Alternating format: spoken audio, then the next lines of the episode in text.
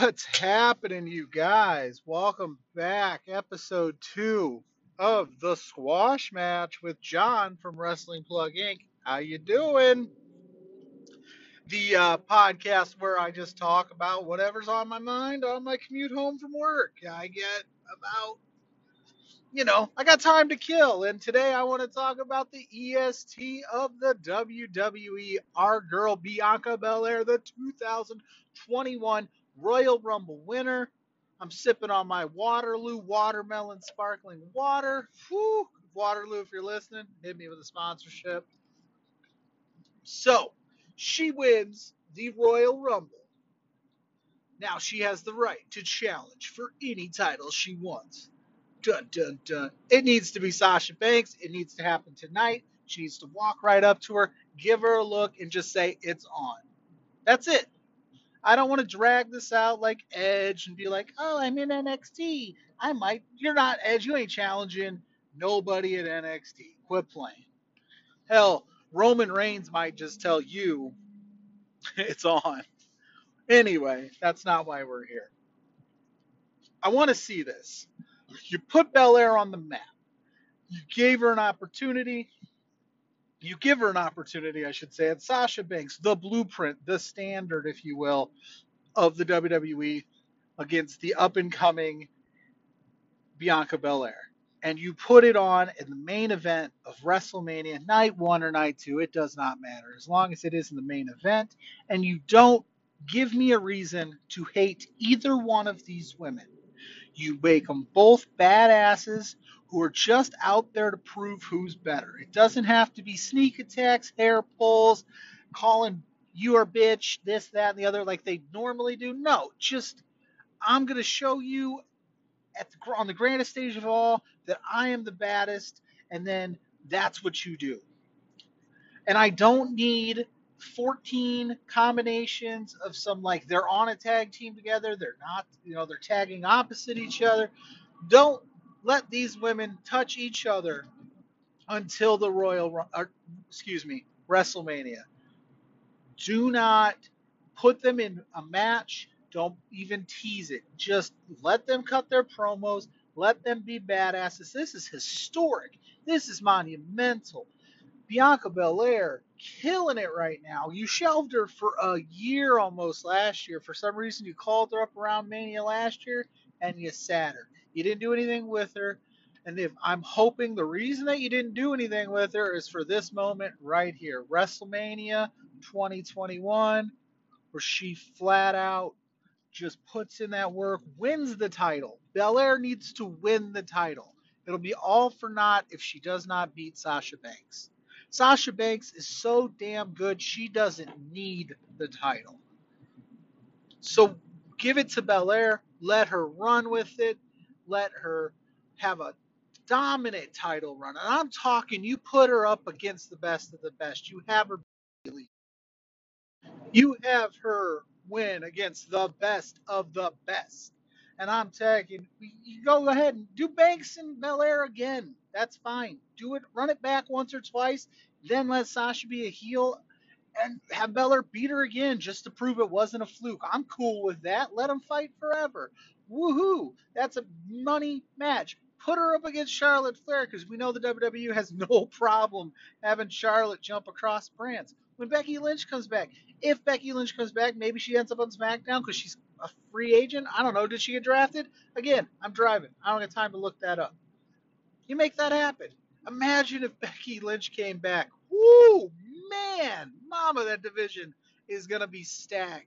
And we're not even talking about the runner-up in the Rumble, Rhea Ripley, who everybody else thought, who if you didn't want Belair to win, you wanted Rhea Ripley to win. I personally wanted Charlotte to win because I drew her number out of the Rumble pool, which we lost, but hey, whatever. But no, you've got Rhea Ripley, who's probably going to go over there to, you know, Raw, and she's going to take care of business and probably end up in the main event, you know, t- main event title picture with Asuka and Charlotte. Keep that story going. So that's kind of a great dynamic. Belair's got plenty of challengers on SmackDown. Like I said, Bayley, you know, Banks again.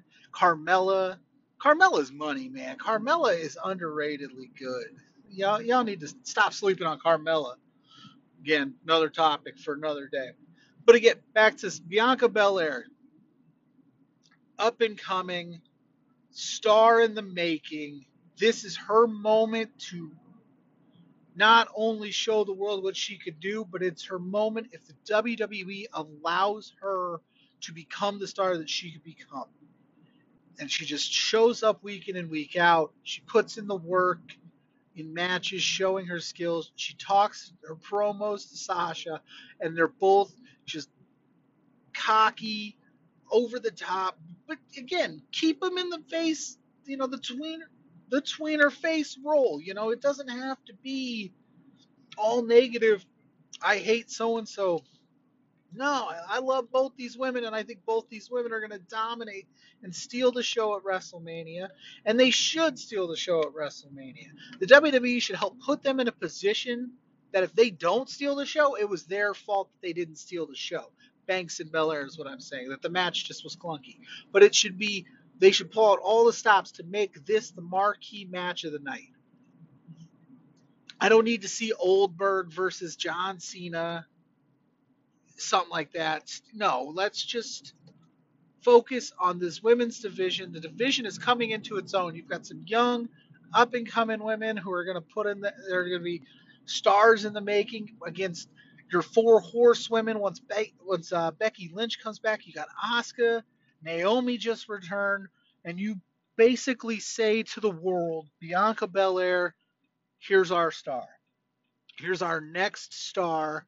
Here's our next Becky Lynch, Charlotte Flair, Sasha Banks, etc. You make you start grooming that next crop of stars, and you've you've got the foundation with a Belair and a Ripley, and Raquel Gonzalez is down in NXT doing big things, and I Io Shirai eventually would be a nice mix up on the main roster. I mean, you've got this talent. Let's use it. Let's utilize it. And you couldn't have picked a better person than Bianca Belair to make it happen. My only gripe with her Rumble appearance was that she didn't start at number one. I would have put her at one, had her go over an hour because that says all sorts of great things. It looks good on the marquees during the stats piece, and you just had her run the table one to thirty, just knocking them out. That's my only con- my only contingency with her run is I would have went number one. I didn't need to see ba- Bayley and Naomi first. I mean Naomi, that's great. She's back. She's awesome. But I would have rather I would have loved to have seen Belair, then Bayley, then you give me Naomi and you just let Bayley and Belair have a little bit of a match. But that's neither here nor there. Tonight, Friday night, SmackDown at the Thunderdome. Belair walks right up to Sasha, says, I'm not even going to waste my time. It's on. You and me, the blueprint, the EST, main event, WrestleMania. Let's do this. Bring your A game. That's all you got to do, and it writes itself.